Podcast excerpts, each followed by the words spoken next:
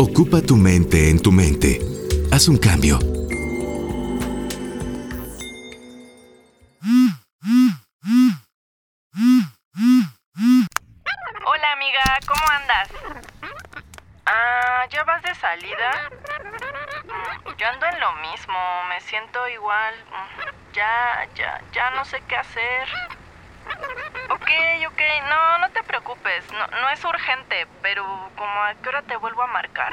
Vale, bye. Los amigos. Aquellos a los que recurres cada vez que necesitas contarles algo. La mayoría a veces te animan, te hacen sentir mejor e inclusive te hacen olvidar tus problemas aunque sea por unos instantes. Pero también existen otros momentos que por diversas circunstancias no obtienes la atención, las respuestas o la ayuda que necesitas de ellos. ¿Has estado en esta situación? Te tenemos una solución. Un psicólogo puede ser lo que estabas buscando. Un o una profesional de las emociones que estará ahí cada vez que necesites hablar de cómo te sientes. En esta sesión, Daniela Muñoz, psicoterapeuta, que por cierto, hoy sabremos a qué se refiere este término, nos ayudará a saber cómo elegir a un buen psicólogo, los distintos tipos de terapeutas y cómo no abrumar a nuestros amigos con el mismo tema.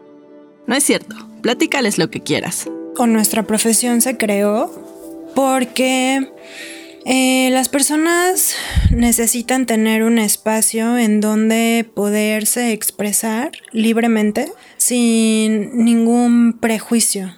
El obtener una escucha real.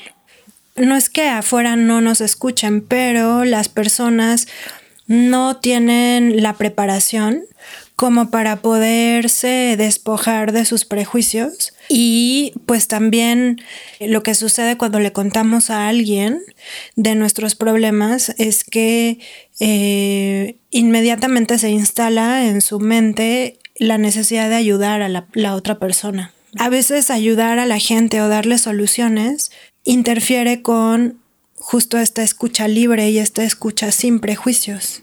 Entonces, hay personas que no entienden que la gente habla de sus problemas y no están buscando que solucionen la situación, sino simplemente tener una escucha empática.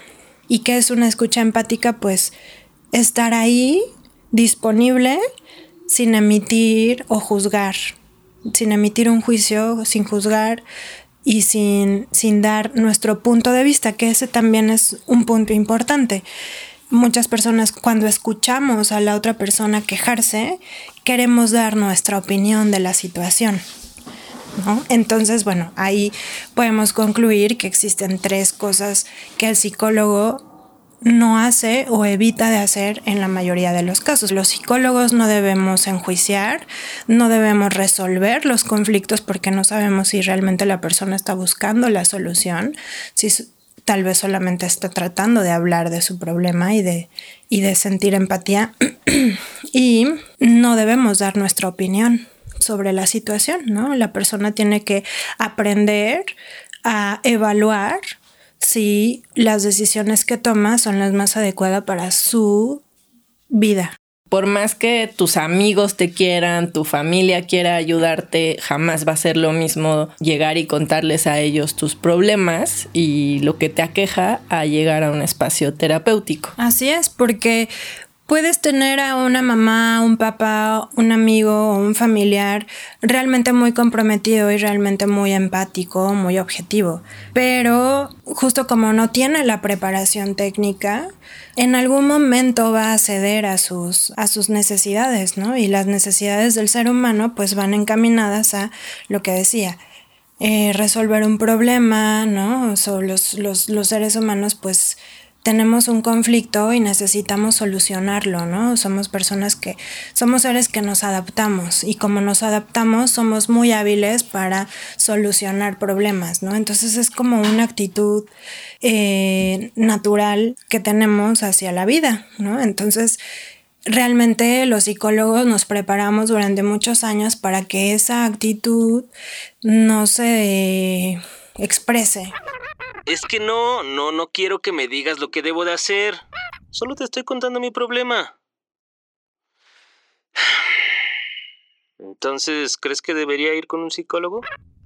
Varios puntos a evaluar, ¿no? Por ejemplo, em, la mayoría de las personas cuando buscan ayuda sienten ya un vacío que se prolonga y parece no tener fin, ¿no? Se despiertan y sienten que su vida no tiene un sentido se han dejado de ilusionar sobre tomar decisiones o sobre levantarse y acudir a trabajar o levantarse y hacer ejercicio. Ya no hay ilusión por la vida, ¿no? A veces las personas este, se despiertan y se dan cuenta que las actividades que les gustaba hacer han dejado de interesarles, ¿no? Este, si, si te gustaba acudir a reuniones o te gustaba dibujar o te gustaba escuchar música, empezaron a, dejar de, de, interesarte estas actividades, entonces pues eso también es algo importante a lo que debemos ponerle atención, ¿no? Cuando, cuando empezamos a cambiar nuestra actitud ante la vida.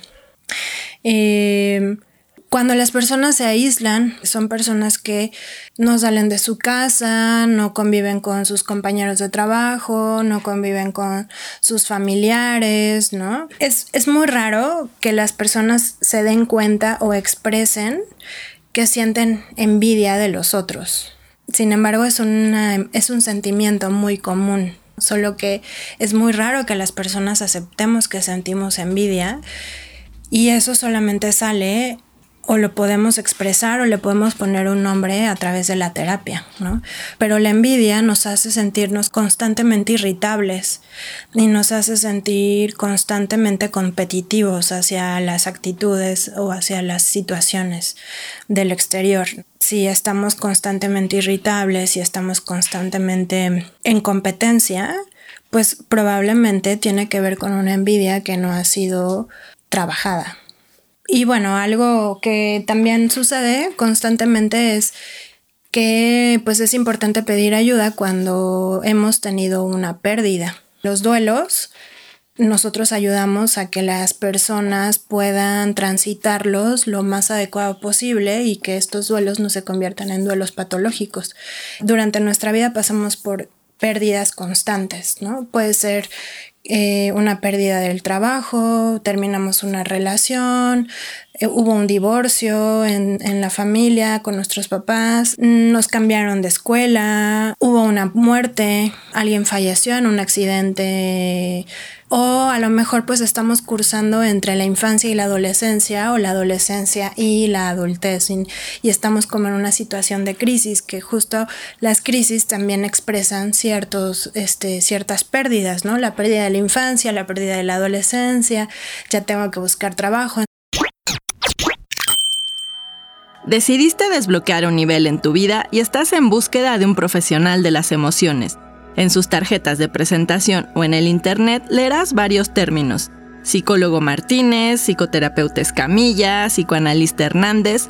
¿A qué se refieren esas palabras? ¿Y a cuál de ellos acudir? Eso es muy importante porque yo me he encontrado con que la mayoría de la población no sabe diferenciar entre un psicólogo, un terapeuta y un psicoanalista.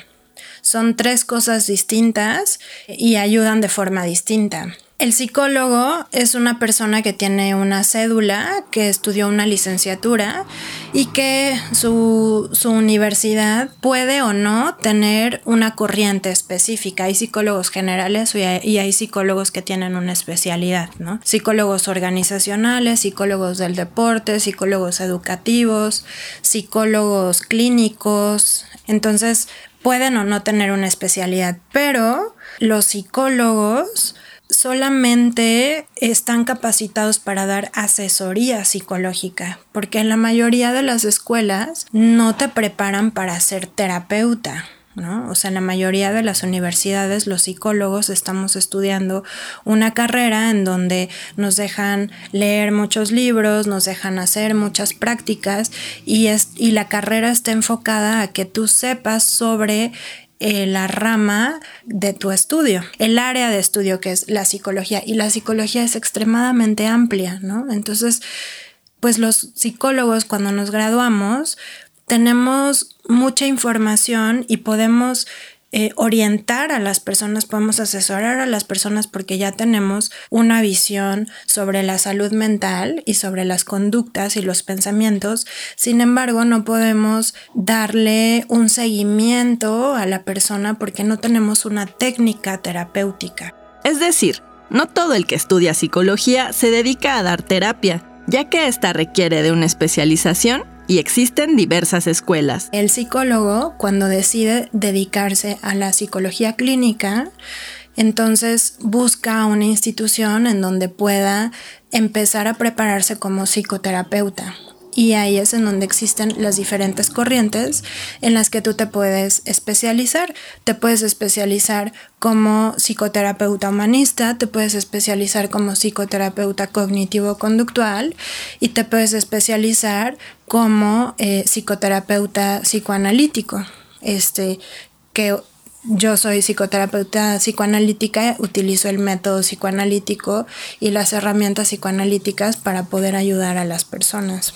Y existe también un nivel distinto que es, son los psicoanalistas. Entonces son personas que el típico paciente está acostado en un diván, los psicoterapeutas no, por lo general no acostamos a las personas en diván, estamos viendo a los, a los pacientes cara a cara y es una forma distinta de abordar los problemas desde lo más subjetivo de la, de la, de la psicología.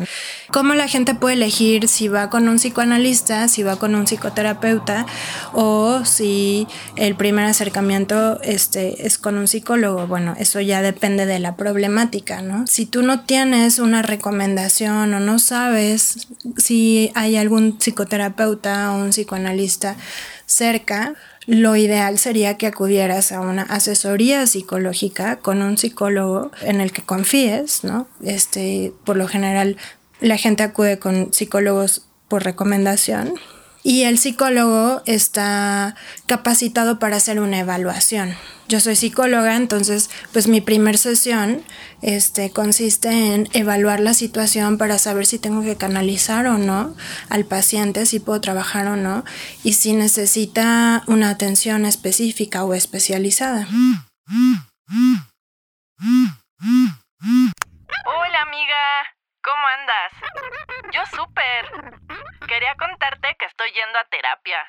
Está cerca de mi casa, su cónsul me encanta. Tiene un sillón muy cómodo, las paredes son mm, blanco arena. Cada especialista tiene su propia personalidad y formas de trabajar. Así como cualquier servicio, siempre habrá uno que se adecue a tus necesidades, porque la finalidad es que el paciente se sienta en un espacio de confianza, donde cada detalle le transmita seguridad, tranquilidad y comodidad. Y eso es completamente válido. Las personas que se quedan en, consulta con un doctor o con un psicólogo siempre te van a decir, ah, bueno, y además de que es de que me gusta estar con él y me gusta platicar con él o con ella, también me gusta su consultorio, ¿no? Está bien bonito, tiene un color padre o el sillón o la plantita, etcétera, ¿no? Entonces son, aunque pareciera que son datos que no importan, importan mucho porque si tomas en cuenta que los pacientes van a estar una, dos, tres, cuatro veces a la semana contigo, dependiendo de la problemática, pues es importante que la persona se sienta a gusto con ese ser humano que los va a estar escuchando. ¿Cuáles son los tabúes que se tiene que quitar la gente para abrirse a estos espacios y pues sí tener un cambio en la vida? El primer tabú que, que he escuchado durante toda mi vida. Yo crecí con ese tabú. Desde que era pequeñita, pues este... Yo nací en los años 80, entonces en los 80 pues la mayoría de la gente pensaba que se buscaba solo a los psicólogos o a los terapeutas o a los psicoanalistas porque estabas loco. Que al final pues con el tiempo nos hemos dado cuenta y como les decía hace ratito pues sentirte triste, pasar por la adolescencia, tener una pérdida, pues no implica que estés loco. Este, haber perdido un trabajo o no encontrar un trabajo o haber sufrido el divorcio de tus padres, pues no implica que estés loco, ¿no? Y aún así, a veces las personas necesitan cierta guía y un ambiente en el que puedan hablar sobre sus emociones sin que los juzguen Y eso pues definitivamente no implica que estés loco, ¿no? Entonces, con el tiempo las personas se han dado cuenta que acudir a una terapia no necesariamente eh, implica que hayas perdido la cordura. El primer tabú que tenemos que eliminar de nuestra cotidianidad es porque ya tenemos suficiente información como para que nos podamos acercar a los especialistas sin, sin, sin rechazarlos, ¿no? Sino más bien recibirlos de una forma más amorosa y hacerlos parte de nuestra vida, ¿no? Porque pues, tener a un, un buen terapeuta como guía pues es realmente algo que te, que te puede ayudar para elevar tu calidad de vida. Búsquedas por internet, recomendaciones de gente cercana, anuncios en la calle pueden ser las fuentes para que encuentres a un especialista que te ayude. Ya tienes la información necesaria para identificar que a quien tú elijas será alguien preparado, que te debe generar confianza y seguridad para pasar con ella o él el tiempo que tú lo necesites. Hola, Ma, ¿cómo andas? Ese tema ya quedó superado. Lo hablé en mi terapia. Más bien, tú dime cómo estás. Agradecemos toda la información a la psicoterapeuta Daniela Muñoz. Si deseas contactarla, encuéntrala en redes sociales como psicóloga Daniela Muñoz. Ocupa tu mente en tu mente es una idea de Ale Limón producida por En el Bus para el Museo Tamayo de la Ciudad de México. Ale Limón es la encargada del guion, la entrevista y la locución. Nuestra especialista invitada es la psicóloga y psicoterapeuta psicoanalítica Daniela Muñoz. La grabación y diseño de audio está a cargo de Asgard Mendizábal. Carlos Torres, ese soy yo, es la voz de la imagen sonora del programa.